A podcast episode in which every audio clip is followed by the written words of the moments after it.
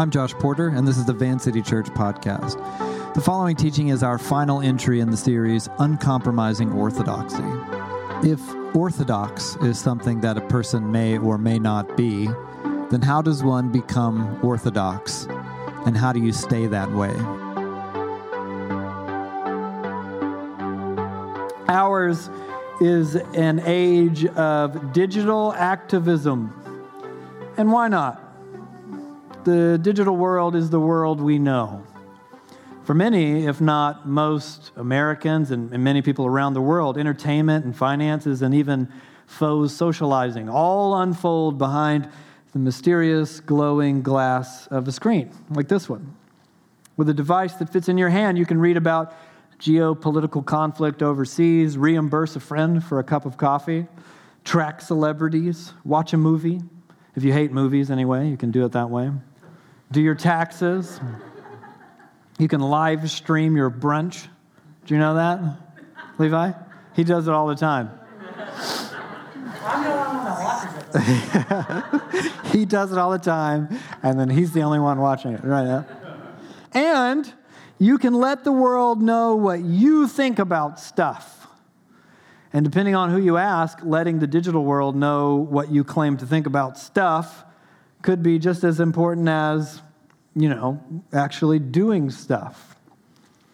Did you tell the digital world that you got vaccinated? If not, did you really get vaccinated at all? It's like a tree falling in the woods.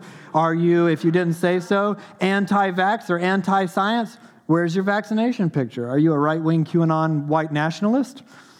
Silence, the social media world argues, is violence, which really takes the edge off of real life violence, I think, but what do I know?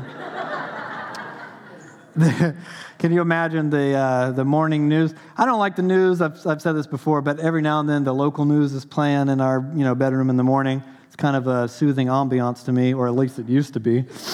Um, but I just like to imagine, you know, there has been yet another shooting today, and in related and completely comparable news, someone did not tweet. Same exact thing. And here's where things get really dicey. See, uh, there's this Catholic philosopher called Michael Novak, and he argues that there's actually three different levels of belief. First, there's public belief. And public belief is what we say we believe, that's the image that we project.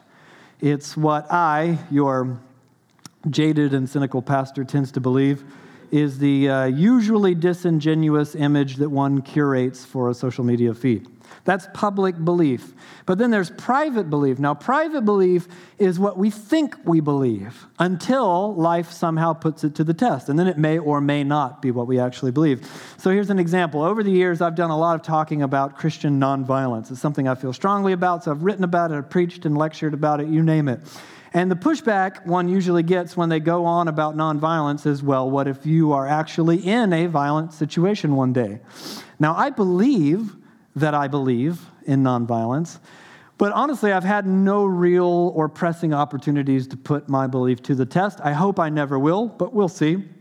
So there's public and private belief, and then there's core belief. And core belief is what we actually believe. And that's the kind of belief with which your life, your actions are congruent. If your core belief is, for example, that fire will burn you, then you avoid being set on fire. You believe, not just abstractly or intellectually, that fire burns, and so you behave accordingly. If your core belief is that food nourishes you and you need it to live, and then you eat food to be nourished, you need no convincing of these things intellectually. You just believe it. But then there's a disconnect. So if you say, for example, that you believe in the abolishing of slavery, but then you continue to shop at H&M and Nike, then it's probably more like something you say you believe, but when it comes down to it, you don't. Not really, anyway. If I go on and on about nonviolence, but then, God forbid, I wind up in some violent situation and I beat a bunch of people up, which I could totally do, then maybe it was only something that I thought I believed until life put it to the test. And here's where I'm going with all this. I am admittedly cynical about social media and I don't use it myself, but I'm pretty convinced that social media activism is mostly public belief. And I'm not a clinical psychologist or anything. Surprise, I know. But there are all kinds of reasons that I think so. First, I've yet to meet a person whose real life persona and their voice and their personality actually synchronizes with their social media persona. Usually, the disparity is pretty significant. Second, I have known many, many people who get up in arms about this or that cause on social media, but whose actual lives and actions are completely inconsistent with the philosophy around which they rally. But lastly, and, mo- and most importantly, it's really easy to speak your mind when you know your audience will love you for it. It's really, really easy to speak up when the only people that you'll offend are the people that you want to offend. Social media can create a deep sense of tribalism, the group identity built around what we are against.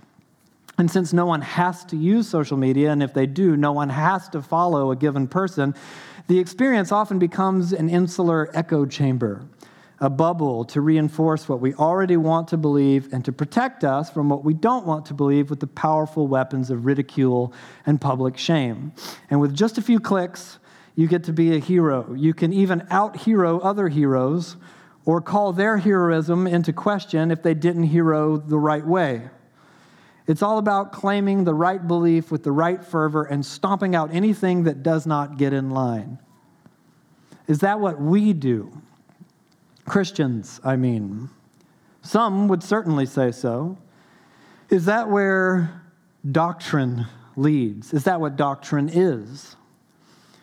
Turn in your Bibles to 2 Timothy chapter 4 in the New Testament. 2 Timothy chapter 4. Tonight, we are concluding an ongoing series all about something called orthodoxy or right belief. You see, Christianity has been going on now for more than 2,000 years, so a decent little stretch, and something that began as a grassroots movement amongst a small persecuted minority has, just like Jesus said it would, become this global movement reaching out across the entire world, all sorts of different histories and cultures and ethnicities, everyone committed to the same way of life. Or are they? Orthodoxy is how you answer that question. It is the guide rails, the foundation, so that those core declarations of belief that make Christianity unique remain undiluted and uncompromised. It's not about exclusivity or shutting people out if they don't have the perfect ideas, the perfect belief.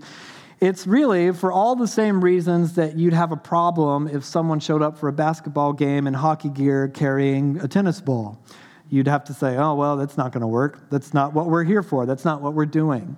And the guarding of doctrine and orthodoxy are by no means a modern invention of paranoid evangelicals or culture wars. Much of the New Testament is dedicated to these ideas. So let's look at one passage in particular from Paul's second letter to his protege named Timothy. Now, Paul, in context, Here's the backstory. Paul's a master apprentice of Jesus who spent years traveling around the ancient world, spreading the story of Jesus' kingship, planting new churches, preaching the gospel, growing the Jesus movement across the ancient Mediterranean. And Paul, in his journeys, encountered an interesting cast of characters, and some of them became his trusted co workers in the movement. One in particular was a young man called Timothy, and he was mentored by Paul for years before Paul began to send Timothy himself out on missions all by himself. And Second Timothy is actually Paul's final and most personal letter. He wrote it while he was in prison in Rome, awaiting, we think, execution. So, Paul has come to the point where he wants to pass on his church planting mission to the young man that he has mentored, Timothy. So, what will Paul, the guy who wrote most of the New Testament, who partnered with the Spirit of God to grow the Jesus movement throughout the ancient world, say to this young man who is taking up his mantle officially? The letter is actually divided into two basic sections. From the opening verse to early on in chapter around chapter 2, it's basically Paul calling on Timothy to accept this divine appointment, to carry the Jesus movement forward. He reminds Timothy that the way of Jesus is bigger than either of them, that the road ahead will not be easy, but that God has opened up a new reality and that the world itself will never be the same. And then early in chapter 2, Paul switches gears and the rest of the letter is dedicated to confronting false teaching teaching and guarding what we call orthodoxy. See, Timothy, we think, was on assignment in a city called Ephesus at the time, dealing with a group of false teachers who had infiltrated this fledgling church and spreading corrupting heresies or false teachings, leading new Christians astray. And characteristic of Paul's writing, what he scribed one winter to a young protege continues to have this incredible sweeping ramification for you and I centuries later on the other side of the world. So, with all that in the back of your head, would you guys stand with me as a gesture of reverence for the reading of Scripture? Let's read from 2 Timothy chapter 4, beginning with verse 1. Paul writes to Timothy, In the presence of God, and of Christ Jesus, who will judge the living and the dead. And in view of his appearing and his kingdom, I give you, Timothy, this charge preach the word. Be prepared in season and out of season. Correct, rebuke, and encourage with great patience and careful instruction. For the time will come when people will not put up with sound doctrine Instead, to suit their own desires, they will gather around them a great number of teachers to say what their itching ears want to hear. They will turn their ears away from the truth and turn aside to myths. But you, keep your head in all situations, endure hardship, do the work of an evangelist, discharge all the duties of your ministry. These words are inspired by God. Go ahead and take a seat. I've been thinking about this passage a lot for uh, the last couple of years, actually. It's incredible to me how Paul's words sound as if they could have been written today. And it's both encouraging and discouraging that this particular issue is thousands of years old. But notice a few things about the passage. First, the context in which Paul appeals to Timothy, the basis or the foundation of his appeal, is this. Look at verse 1 again. In the presence of God and of Christ or Messiah Jesus, who will judge the living and the dead. And in view of his appearing and his kingdom, I give you this charge. So the foundation, the basis is Jesus, the kingdom, the judge of all things. And what's the charge? Verse 2 First, preach the word. The word here refers to simply the truth of God. So that can mean the scriptures or the Bible, it can mean Jesus himself, or it could just mean anything that God has spoken or decreed as truth. That all of that is the word of God. And he goes on, be prepared in season and out of season. There's no specific time of spiritual attunement over another time. Always follow Jesus, always be prepared to do the work of the kingdom. And finally, correct rebuke, and encourage with great patience and careful instruction. So, Timothy is supposed to correct and rebuke false teaching, which is what he's doing right now in Ephesus as he's reading this letter. That's heresy, bad doctrine, lies. But don't stop there. That's not the only thing this is about. Encourage, build up, and do all of that with patience and care. Now, there are all sorts of ugly examples throughout church history of those who were dedicated to correction and rebuke but who seem to overlook the other stuff patience, care, encouragement. And sure, Paul is writing to Timothy, who was already a leader in the church and who was accepting a divine calling to, in some ways, take on the mantle of the Apostle Paul. So it's one leader to another leader. Um, they're trading inside baseball about a, a, about a specific issue with dangerous false teachers in the church in Ephesus. So it's church leader talk read in a certain way, it feels less like it has anything specific to say to most of us in the room. It feels more voyeuristic, like you're reading someone else's mail, because most of us aren't taking on the mantle of a church planting mission or we're not key leaders in some church movement. But what's interesting here is that by the time you get to verse 3, Paul's focus is on neither the false teachers nor the leaders, but on the people of the church. And that is most of you guys. And he writes this The time will come when people, the people who belong to the church, the Christian movement, will not put up with sound doctrine. Instead, to suit their own desires, they will gather around them a great number of teachers to say what their itching ears want to hear. Paul is saying, listen, no matter what, continue to teach the truth, to teach orthodoxy, rebuke false doctrine, but don't be surprised if there are people who won't have it. One scholar I read this week put it this way He said, Timothy is to carry on Paul's ministry in a world where there is no promise of eager response. It's really easy to speak your mind when you know your audience will love you for it. And it's really, really easy to speak up when the only people you'll offend are the people you want to offend. That same scholar went on to say the errorists or the false teachers and their followers have simply abandoned truth for a lie, and there is no promise to Timothy that things will get better after Paul's death. So here's a question I've been turning over in my head for a while now. What does it mean to embrace the truth? All of us are on the swinging pendulum. Culture undulates, as do cultural ideologies. They go this way, and then they go back the other way.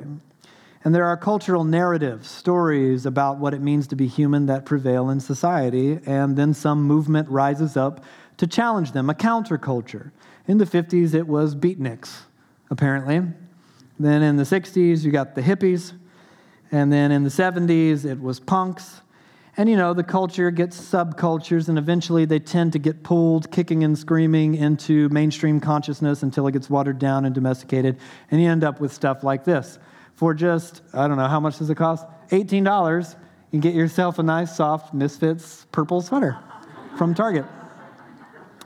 But my point is this the question what does it mean to really embrace the truth? A while back, um, I was invited to be a guest on someone else's podcast. I don't know if you guys have heard of these things, podcasts. I really think they're going to catch on. Um, really bright future for pod, podcasts. I can feel it.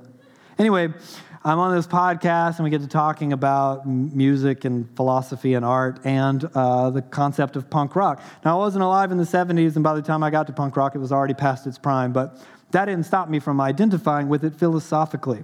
So, this guy on the podcast, he asked me if I had a working definition of punk. And I told him I think that it is an approach to art and to life that runs deliberately contrary to the status quo. That's what I think, anyway, and that's why I liked it as a young man and as an adult. Now, that was a couple of years ago. Fast forward to this past week, I get a call from a dude in a band that I toured with more than a decade ago. I haven't spoken to him since then, on the phone or in person. Um, but I always liked this guy, and I had maybe sent two or three text messages back and forth over the last 10 years.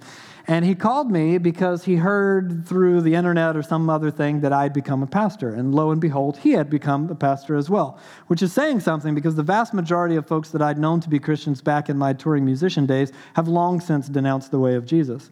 Not this dude. Still a Christian, now a pastor, and in Florida, no less. Now, I don't have to tell you, Florida has enjoyed more than its fair share of bad press these last few years. But there's this old friend of mine trying to follow Jesus out there in Florida. And as we're catching up, it dawned on me that neither uh, my beliefs nor my theology have changed in any radical way since we last spoke. But this guy only knew me when I lived in and was reacting to the culture of my upbringing, which was rural Georgia, the deep south. And I was particularly preoccupied with the things that bothered me about the uh, church culture down there. There was Christian nationalism and military violence and right wing fundamentalism and political idolatry, all part and parcel of life in the South, and all, I, I believe personally, antithetical to the way of Jesus. And knowing me then, he said to me, Man, it seems like a lot of the stuff that you care about would be a really easy sell to people in the Pacific Northwest. And I thought, Yeah, sure. But being here these last 10 years and more now, I guess, I am more up in arms about fidelity to orthodoxy, you know, the authority of Jesus and the scriptures and commitment to the church. Because part of me, for better or for worse, in many cases worse, part of me has always wanted to find the prevailing notions taken for granted by people and culture and push back or punch holes or subvert and because God is so patient and so gracious, He can and has used this to do some good things. But because I am so broken, I have often used it to suit my own selfish inclinations. It may be easy to speak your mind when you know your audience will love you for it, but it's also very easy to offend when your brokenness enjoys offending. But the truth, I'm convinced, doesn't care about our own petty distortions and exploitations of it. The truth is simply true. That is why one reason among many that I am committed to the way of Jesus is that I cannot seem to make him bend his truth to suit my sensibilities. I cannot seem to make Jesus approve of everything for which I want approval, nor sanction my every desire. He will not allow me to slip comfortably into or out of the camps and tribes that I love or hate. In his latest and most controversial stand up special, comedian Dave Chappelle said that one of the hardest things a person can do is to go against their tribe. Following the historic Orthodox movement of Jesus will, at times, force me into agreement with people I'd rather not agree with, and put me at odds with those expecting my solidarity. A couple of weeks ago, I got a letter from someone who sent me a link to a Reddit discussion in which one user was pleading with other users to swear off listening to music that I'd made in the past because nowadays I was, and I quote this uh, person on Reddit, toeing the evangelical line on sexuality in particular, meaning I agree with Jesus and the Bible about human sexuality and thus disagree with evolving progressive ideologies on those same topics. And this person sending this email to me, showing me this link, pleaded with, pleaded with me, tell me this isn't true. Come on, they said, you, you know, punk rock and all that, tell me that you aren't toeing the evangelical line. And though I doubt anyone who's ever heard me ramble on at length would ever accuse me of toeing any evangelical line, this was the line being drawn in the sand. If you do this, you're with them. If you don't, you're with me. The expectations, the tribe, are you with us or are you with them? And I had to say, I'm with Jesus. I am with Jesus. If it puts me at odds with anything else, I am with him. So, what does it mean to embrace the truth? The swinging pendulum means that there was a time when the church was trying to dig itself out of a hole of its own digging. See, we had done a lot of rebuking and correcting without a lot of encouragement or patience or grace. And so some of us were kind of scrambling up out of the wreckage burdened with damage control. And we wanted to tell the world no, we Christians are not all hyper political, judgmental, mean spirited fundamentalists. Please believe us, we're not like that, which was good necessary even. But then we wandered in a haze, so worried about becoming the previous generation of fundamentalists that we didn't realize it was already happening to us. And the effort to rectify became a passivity, became eventually militarism on the other side of the theological spectrum. And we went from domineering doom prophets imposing our own morality and political power on people who don't even follow Jesus in the first place to people content with leaving everyone to their own truth, you decide, whatever, to people, again, imposing our new morality and political power on everything else all over again, just on the other side of the aisle. And I get it, it's a difficult paradox in which to live. And here's what I mean. Look at this passage from 1 Corinthians in which Paul is dealing specifically with an issue of sexual immorality within the church in Corinth. He writes this I wrote to you in my letter not to so- associate with sexually immoral people, not at all meaning the people of this world who are immoral or non Christians, or the greedy or swindlers or idolaters. In that case, you would have to leave the world. But now I am writing to you that you must not associate with anyone who claims to be a brother or sister, meaning a fellow Christian, someone in your community, but who is also sexually immoral or greedy, an idolater or slanderer, a drunkard, a swindler. Do not even eat with such a person. What business is it of mine to judge those outside the church? Are you not to judge those inside? God will judge those outside. So Paul is saying, look, deal with your own stuff. Don't worry about what people who aren't even Christians are doing with their sexuality or their money or their morals or their words or whatever. Worry about the church, your brothers and sisters, those who profess the same identity in Jesus. Now, this is obviously a passage that somehow fell out of every politicized American conservative Christian Bible in the country. I don't know when or how it happened. They all got raptured right out of that book and they can't find it. But, but the pendulum swung, and some people wanted to do better. They wanted to recapture Paul's vision of an unimposing and gentle spirited Christianity that did not judge those outside the church. And not judging those outside the church became a new and fluid and subjective truth. But, and here's the paradox the truth continues to be true for the whole world, whether we're nice or mean or something else. Meaning, for those of us who follow Jesus, God is God over all creation. And God's vision for human flourishing, for peace and justice and goodness is, we believe, best for all people always. And that means, brace yourself, it would be best if all people embraced the truth of Jesus. It would be best if people of other faiths renounced their gods and embraced the one true God revealed in Jesus, if people of other ideologies and lifestyles brought all that they are into submission before Jesus the King, the way, the truth, and the life, the only way to God the Father. And that puts us in the strange and conflicting position to look out on a world so badly bent away from the truth of Jesus and want, hope, and pray that his goodness and truth would be made manifest in every facet of the created order, in every man, woman, and child, while simultaneously resigning ourselves to peaceful, quiet lives in which the truth of Jesus is open to everyone, but imposed on no one. So instead, we invite. With our lives and with our words, we invite. And we embrace the truth with our lives. We learn to operate within the life giving bounds of orthodoxy and the truth of Jesus. And then, once there, how do we stay orthodox? I began this series by arguing that reading the Bible and working out doctrine requires entire communities of men and women, young and old, all over the world dedicated to God's authority, vested in the Bible, and to pondering what it says and working out what it means together, never in isolation.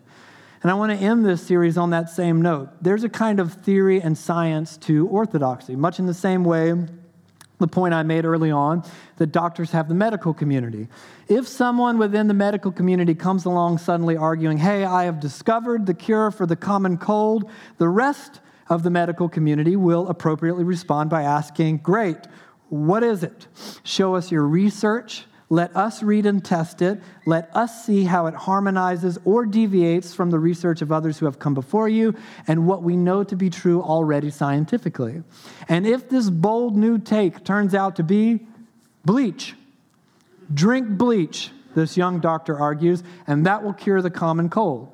Now, maybe this rogue scientist will say, look, forget the research. Forget what we know. Forget what we've been saying all the years about, you know, drinking bleach is bad for you. Times have changed. People really want a cure for the common cold. They don't want to endure another day in so sad and archaic world that has no remedy for this very basic ailment. The people have spoken. We all really, really feel like bleach should be considered a cure. So let's be on the right side of history with this one and just go forward.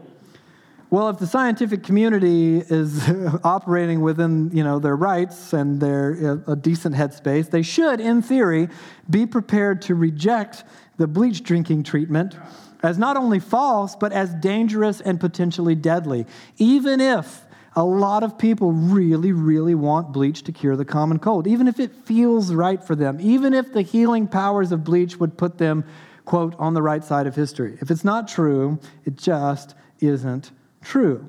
This is exactly how the church applies the community rule to understanding the scriptures. This is how we have established and maintained orthodoxy for centuries. Of course, like the medical community, we can and have and do make mistakes. It isn't perfect, but it is crucial and necessary to bring the minds of countless women and men from all over the world and across many traditions and backgrounds and walks of life, across centuries, to bear on how we understand what the Bible intends to teach.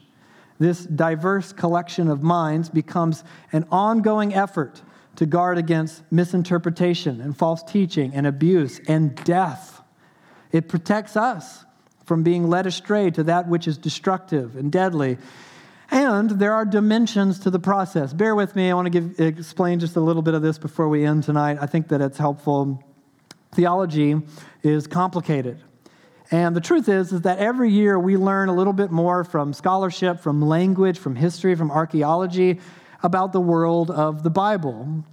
So far, nothing that changes anything monumental within the core doctrines of Christianity, but there are times when a new understanding of some concept or even a word or passage surfaces.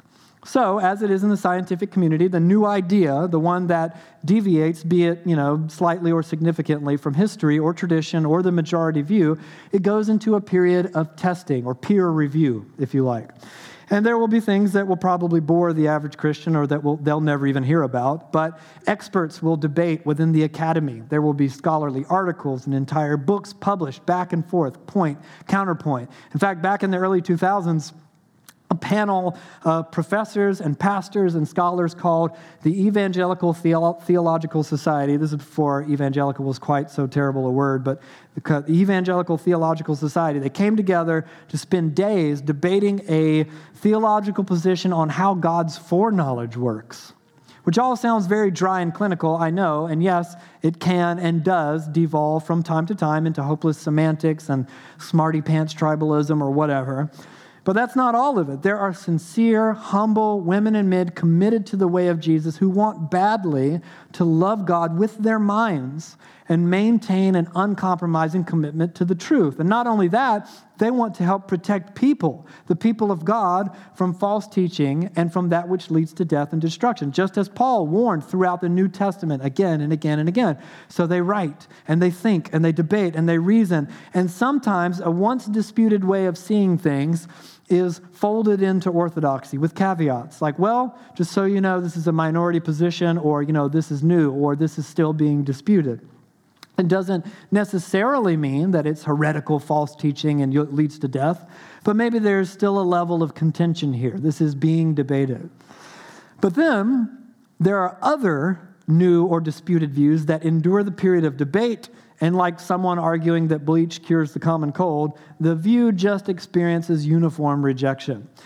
And that's been happening since the beginning of the church all the way up until today. But these rejected false teachings often live on amongst jaded post Christian, usually social media accounts and podcasters, almost always those reacting to or hurt by their fundamentalist environments and upbringing, who usually give up on any argument rooted in the Bible or theology and appeal instead to feelings or cultural consensus.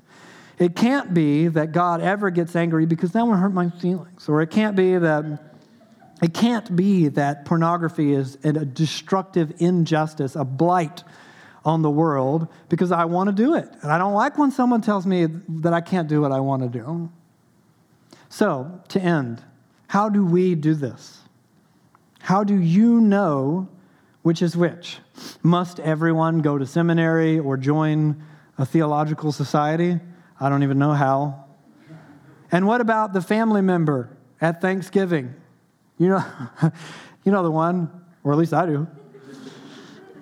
Don't worry, they won't hear this. Um, the family member at Thanksgiving saying things like, Man, these liberals are out here ignoring the Bible's clear teaching and they are letting the women teach. Something like that, you know? And you're like, No, Uncle Roy. They've been, I don't really have an Uncle Roy. You're like, No, Uncle Roy, they've been doing that since the New Testament. And Uncle Roy says, Well, in my day, we actually cared about the Bible. And you're like, no, Uncle Roy. In your day, the church was legally segregated. yeah. I didn't care about the Bible.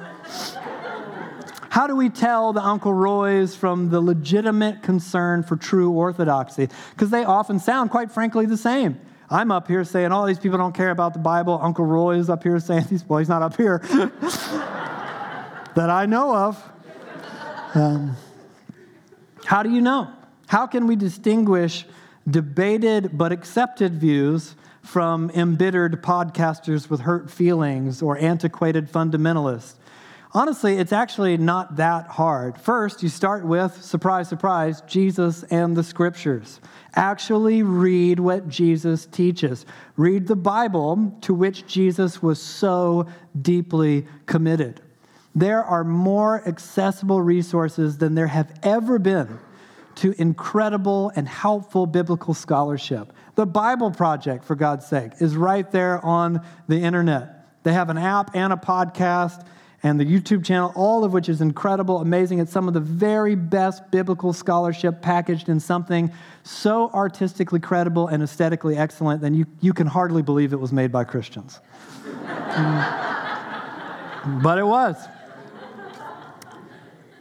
And as you read and as you learn, if there comes an issue, as there often will in your discipleship to Jesus, that is particularly sensitive to you for whatever reason, especially one wrapped up in emotions or felt cultural pressure, continue to read, continue to learn.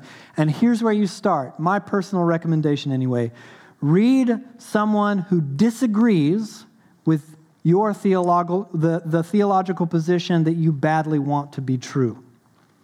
Do not go only to the person telling you what you already want to hear. It's incredible. When someone feeds themselves on a steady diet of views with which they already agree, they somehow come away, right or wrong, reinforced in their position.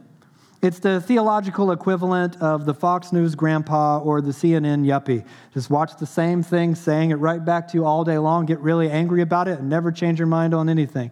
Feelings matter, for sure. But it's not enough to settle complex theological disagreements with, I just really feel like you fill in the blanks. How do you protect yourself from falling into that trap?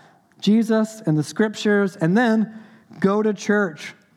Why is it in all the creeds, all the way back from the first century up until now? I believe in one holy apostolic church because the church holds us accountable, and the church is not a self affirmation echo chamber. You should expect to disagree, debate, and grow in the process of living in community with other disciples of Jesus. It's incredible to me how increasingly fragile we are becoming as the shell of hyper politicization hardens around everything in the known universe. It seems that more and more and more we become incapable of dealing with the reality of different points of view. So we sink further into our self uh, affirming echo chambers of news and social media and friend groups, banning and banishing anyone and anything that calls our precious and fragile worldview into question. When I was a kid, this is nothing new, by the way. When I was a kid, it was conservative fundamentalists desperately trying to, you know, smash all the heavy metal CDs or censor gangster rap videos. That was a big concern at the time as well. Can you believe what Snoop Dogg is saying in this thing? Real scared. My parents, real scared of that one. But today's new, new fundamentalism has crossed the aisle, so to speak. So you have things like, you know, uh, progressive students and universities coming together in their school auditorium to scream over speakers with whom they disagree or people who hate art desperately trying to cancel musicians or stand up comedians, entire streaming services with whom they disagree. And the effort then is the same as it is now hyperbolizing everything to the point of insanity, and logic and reason go out the window. If you play this video game, I was told, you will become a murderer. Do not play Doom. You know, those were demons. Pretty Christian, actually. Or if you listen to this record, you will sell your soul to the devil. Play it, you have to play it backwards. If you laugh at this satire, then you are doing actual hate crimes and violence against sexual minorities. But the church has absolutely no space for this kind of extreme, unthinking tribalism because we are all over the spectrum in what we think, and all of us are coming together to bring all of it into submission before Jesus. And we're in process. A good friend of mine is a pastor of communities at a big church down the road in Portland, and he was telling me that lately they've had this influx of new people demanding to be placed only in communities that are pre stocked with people who agree with their positions on COVID. So they want either a fully vaxxed and boosted community who support all preventative lockdown measures and who the pastor can tell them make sure they're all like that, or they only want to be around people who hate masks and refuse to get what they are convinced is, you know, Bill Gates' mark of the beast microchip or whatever. and my friend is telling people left and right that are coming in to be placed in communities, look, we do not screen people into the church based on their COVID opinions. And if you can't bear to be in a community with someone you're going to disagree with, then you have come to the wrong place. And that wrong place being not just their church, but the church. Did you know that amongst the 12 apostles were both Matthew, the tax collector, and Simon the zealot? Matthew, who we know from the gospel story, was a tax collector, right beside Simon, that is differentiated from the other more famous Simon, no offense, Simon the zealot, as a zealot. Now, tax collectors were, were far right in the Jewish political mind of the ancient world. They worked for Rome, they worked for the oppressor. Zealots, on the other hand, were as far left as you could possibly be. Historical records indicate that zealots loathed tax collectors even more than they loathed Romans, because tax collectors not only supported the oppressor, they made a living by exploiting their own people for the sake of the oppressor. Zealots were known for violent revolt, stabbing, tax collectors, even for assassinating them in a crowd and getting away before anyone knew about it. So this would have been like Jesus inviting, you know, the MAGA hat wearing person with the flags on the pickup truck and everything, come follow me. Right alongside an outspoken Antifa sympathizing Portland protester. How utterly incredible it is in context then that both Matthew, the tax collector, and Simon the zealot were both somehow drawn to the same Jesus. And they both answered his call to follow alongside one another and thus, together, leave both of their old ideologies behind for a new one that they shared. Matthew would have learned under his master a way of life that would render his political worldview untenable. The ways of radical generosity, concern for the poor, that it's better to give things away than to keep them for yourself. And Simon, he would have had to learn about a new way of life that would cost him the old one, about enemy love and nonviolence, reconciliation, forgiveness. On this bizarre choice of disciples, theologian Greg Boyd writes this We never find a word in the Gospels about their different political opinions. Indeed, we never read a word about what Jesus thought about their radically different kingdom of the world views. What this silence suggests is that in following Jesus, Matthew and Simon had something in common that dwarfed their individual political differences in significance, as extreme as these differences were. The silence points to the all important distinctness of the kingdom of God from every version of the kingdom of the world. While Jesus never sided with any of the limited and divisive kingdom of the world options routinely set before him, the church, by and large today, swallows them hook, line, and sinker. What was it that enabled Jesus and his followers to exist in a politically divided world and not only coexist, but collaborate with their worst enemies without shunning and shaming and hating and silencing them. The foundation of orthodoxy, to which they had both come to believe, was enough to call everything else into question. Because, newsflash, we're all screwed up. And in theory, when we're really here, faithfully here, then we stand to grow and learn from one another as we operate in sincere vulnerability and accountability. And the church, get this, is very, very old. Orthodoxy reaches backward and forward in time. We can and should draw on the rich well of knowledge and wisdom and learn from the mistakes made by disciples of Jesus who have gone before us. And that's good news because it means that we're not doing this by ourselves. And in all of it, we are seeking and submitting to the will of God revealed to us in the scriptures by his Spirit, alive and speaking in us and in the family of God, and through the accountability of the community. And if we give that a shot, following Jesus faithfully, our lives open to the Spirit, open to the vulnerability of community, correction, and rebuke, our hearts and minds open to the Spirit of God, His Word, His correction and rebuke, then our orthodoxy can remain uncompromising, in and out of season, keeping our heads in all situations, enduring hardship, doing the work of the evangelist, discharging all the duties of our ministry. Let's pray and ask God that it would be so.